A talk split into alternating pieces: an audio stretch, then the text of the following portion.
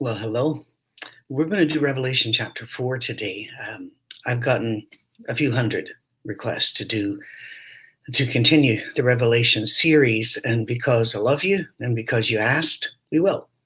Now, for those of you that have not seen the coverage, the sermons for the first three chapters of Revelation, uh, I'm going to ask you to go find those, but I'm not going to move them over here.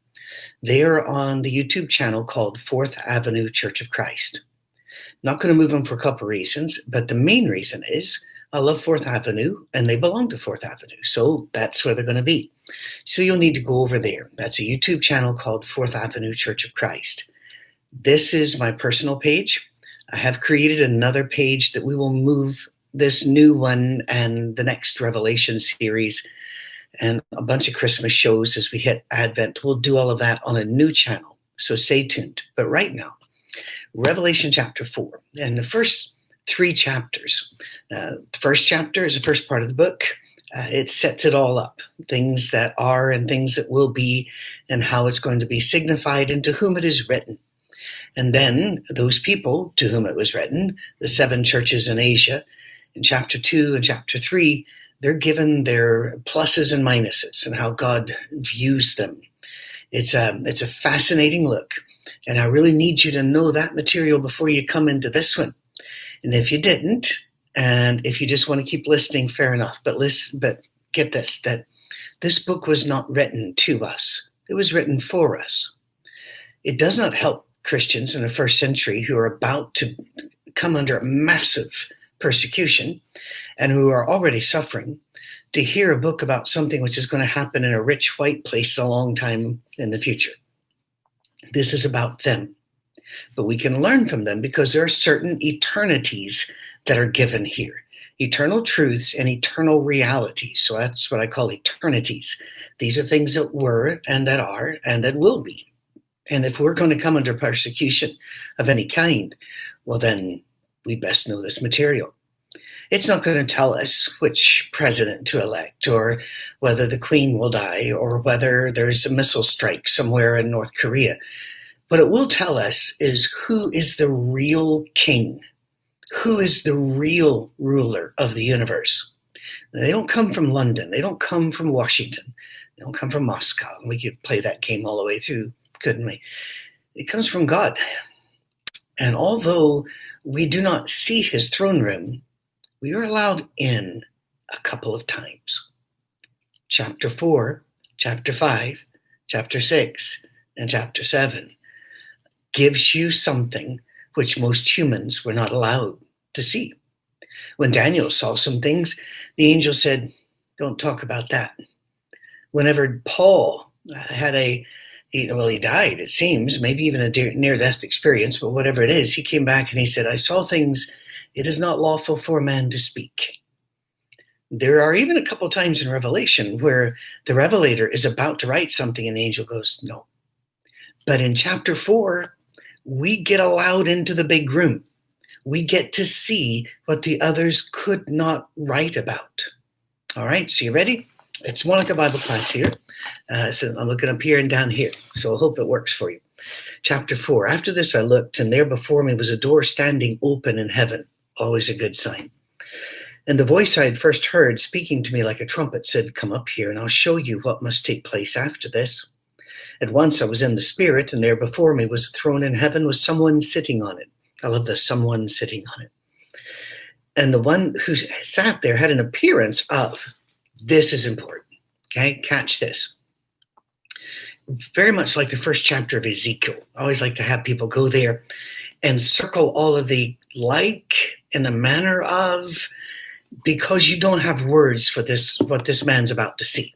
When John goes up into heaven in the spirit, there are not words for the colors, the shapes, the light, and therefore he has to use his words. And so he's going to use a bunch of jewels and a bunch of like. So please understand that in heaven, the streets are not paved with gold. That's what it looks like. But gold is material, it's not what's up there. And that the gates are made out of pearl. It's about the colors, it's about the way they focus and move as you're moving. It's you got to use the words you've got. These are the words he has. He said thunder. He didn't say like a like a spaceship, you know, blasting off from Cape Canaveral because he didn't have those words. Thunder was about the loudest thing, or gong, something like that. So again, these are symbols. All right, ready? Um, there is an appearance of jasper and ruby, a rainbow that shone like an emerald encircled the throne. Well, emeralds aren't rainbow colored, but we get the idea, right? Read it fast. Do not analyze. Read it fast three or four times. Then you come back and have a look. Surrounding the throne were 24 other thrones, and seated on them were the 24 elders. I used to kid my elders in a couple churches I've served that only 24 elders are going to make it to heaven, so they'd best, you know, shape up or they might not make the cut. They knew I was kidding. Of course, I'm kidding. These are symbolic. The word 12 and to uh, the Jews of this time had a meaning, and it meant a particular set, a, a nation, and a group. We'll talk more about that when we do chapter six. Uh, we're going to do a lot about numbers there. And by the way, we've got some very good people who are trying to set up a little place where I can even have PowerPoint off to the side. So we, we shall see. Right now, by the way, I'm not at home. I'm in a hotel in Knoxville, Tennessee. And I angled it up so that you would think I keep my room neat, which I do, as far as you know. The 24 elders, they were dressed in white, had crowns of gold on their head. From the throne, I love this drama stuff. Came flashes of lightning, rumbles and peals of thunder. In front of the throne, seven lamps are blazing. These are the seven spirits of God. Also, in front of the throne, there was what looked like a sea of glass, clear as crystal. Let's stop just a minute because we don't want to go past this. Again, chapter six, we're going to take a good look at the numbers and what numbers meant to the Jews and how they used numbers as symbols. We use numbers as, as um, indicators of quantity, but they did not. For example, the scripture says, uh, God says in the scripture, um, the cattle on a thousand hills are mine. I, I gotta think he owns all of them, and there are probably more than a thousand hills on the planet. Thousand was just their way of saying the entirety. That's all. If, if it's ever made you wonder uh, how God always dealt with people in even numbers, like 3,000 baptized, 5,000 fed. You need to understand that they did not use numbers like we do. They were not accountants, they were not scientists, they were not Western Europeans. Their numbers meant something to them. We need to find out what that, it, that what that was and apply it here so we can get any lessons we can. Seven is another number. By the way, 24, most people believe, and I think they're probably right, that the 24 stands for the 12 disciples and the 12 tribes of Israel. You do have to, however, uh, be very aware that there were more than 12 apostles, and the number of the tribes of Israel kept changing because some went in, some went out, one split. It doesn't matter. They're not going for accountancy balancing here. They're trying to convey information understood by the listener. He that has ears to hear, let him hear. Most people would not read this book they would have to listen to this book. Okay? So they're listening and they get the 12 and the 12. What do they think of? Patriarchs, they think of uh, apostles, they, they think of the tribes of Israel. That's what he's talking about. God's people are in heaven and they are crowned. The leaders that they love, the Jewish people love and are following, and the early Christians were mainly Jewish, and they are following. It's good to know our guys are up there and they've got a crown on. That's that's terrific. What a, the seven spirits of God? Probably, probably out of Isaiah. Um, the seven spirits of God. Uh, let me just go here. I'll pull that up. Um, in Isaiah, there there is a mention of who God is. Let me get that. There it is. I knew I had it here. Isaiah 11, 12. Uh, the sevenfold God. It says the seven um, sevenfold spirits of God in some of the old versions. Isaiah 11 12, the Spirit of the Lord shall rest upon him, the Spirit of wisdom, understanding, the Spirit of counsel and might, the Spirit of knowledge, and the fear of the Lord. That is most probably what this seven. So it's not a being, it's a reality. It's and really you can say God is a is a person, and in the sense that he has a, a defined being, but he he is the ultimate reality behind all of our temporary realities. You quantum physicists are nodding your heads about now.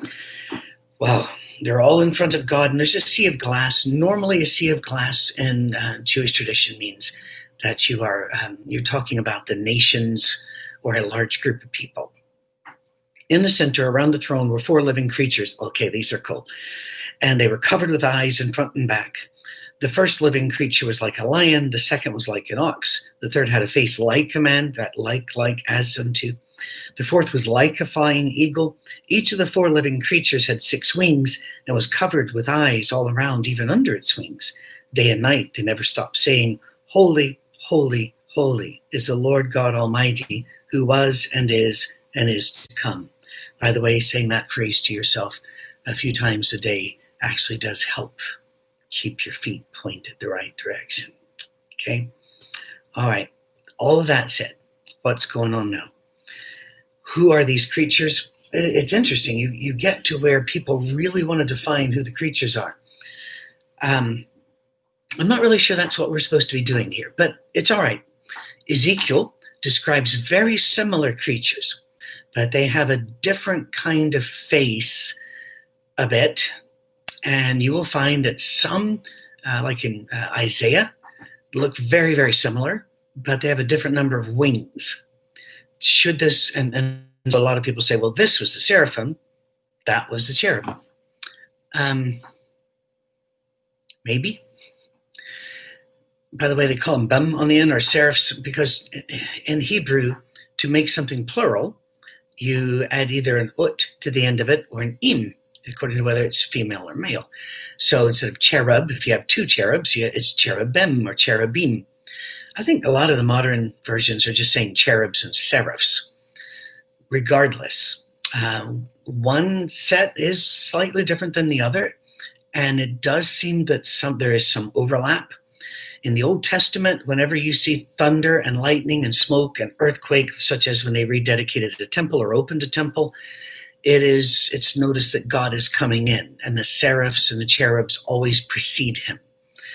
There's really no human cognate for this. I can't really say like a bodyguard or clearing the area, but they certainly do that. Um, he doesn't need a bodyguard, but they clear the area and make sure everybody's eyes are focused on God. So that's where we're going to focus. We're going to focus on God and not on the, the seraphs and the cherubs. They are giving glory before God. They give glory, honor, and thanks to him who sits on the throne and who lives forever and ever.